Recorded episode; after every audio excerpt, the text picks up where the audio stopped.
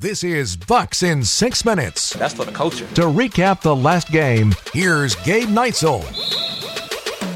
The final game of the regular season found the Bucks on the road taking on the Memphis Grizzlies. The Grizzlies have really struggled inside FedEx Forum this season. Heading into the game on Thursday night, Memphis just 6 and 20 at home this season, and they were also without a handful of their players. Things started off well for the Bucks. Early in the first quarter, Dame found Giannis with a lob. Lob from Dame up top to Giannis, who staples it through on the alley oop. So that's the chemistry that those two have been working on finding. As Dame spots Giannis down low, he comes up with a three and then finds him up top.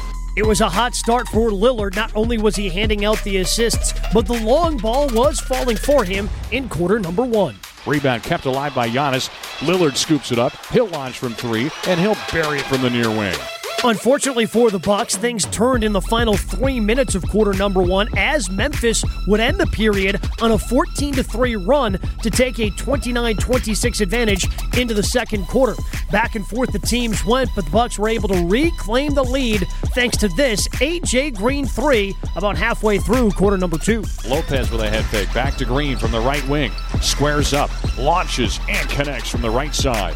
AJ Green knocks down his second three-pointer of the night. Bucks were able to have that lead late into the second quarter. However, Jordan Goodwin was able to tip in his own miss to make sure things were all knotted up at 57 heading into halftime. Stevens crossing over on Lopez, circles underneath, sends to the corner, catch and shoot three, miss, but the tap in was there with 1.8 seconds to go for Goodwin all knotted at 57 at the break, and Giannis 13.7 assists for the Bucks at the half. Damian Lillard 13 points, three rebounds, four assists, and Brook Lopez had a pretty good first half as well with 12 points, five rebounds, and two assists. But it was those defensive stops that were hard to come by for the Bucks. Had to take an early timeout after the Grizzlies opened a third quarter on a 5-0 scoring run.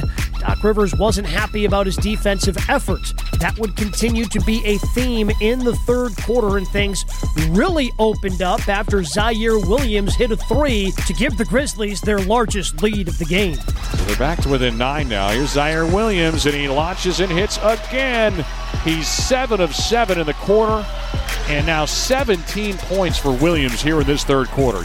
Bucks went into the final quarter down by nine, 94-85, looking for those defensive stops, and they would start to find them in the fourth quarter. They also started to find some offense thanks to Damian Lillard as he was able to cut the Bucks deficit down thanks to this nifty drive, bucket, and a foul. So here comes Dame Lillard going the other way with Lopez, Portis, Connaughton, and Green. Takes it in traffic, lays it off the window, and good with a foul. And the Bucks could use a little dose of Dame here in the fourth quarter. That is for sure. Dame would account for seven points as the Bucks went on a 13 to 4 run to open up the scoring. Dame with two more free throws after that three point play, plus an assist to Bobby Portis. And thanks to this Giannis dunk halfway through the fourth, we were all tied up at 98. Drive Goodwin lost it on the deck, picked up by Crowder. He'll hand to Giannis. Giannis going downhill into the open court. He drives in and hammers it home with a two hand jam. The Bucks were able to claim the lead at 198 thanks to a Giannis two-pointer, but they just couldn't pull away from the Grizzlies on Thursday night. And back and forth they went.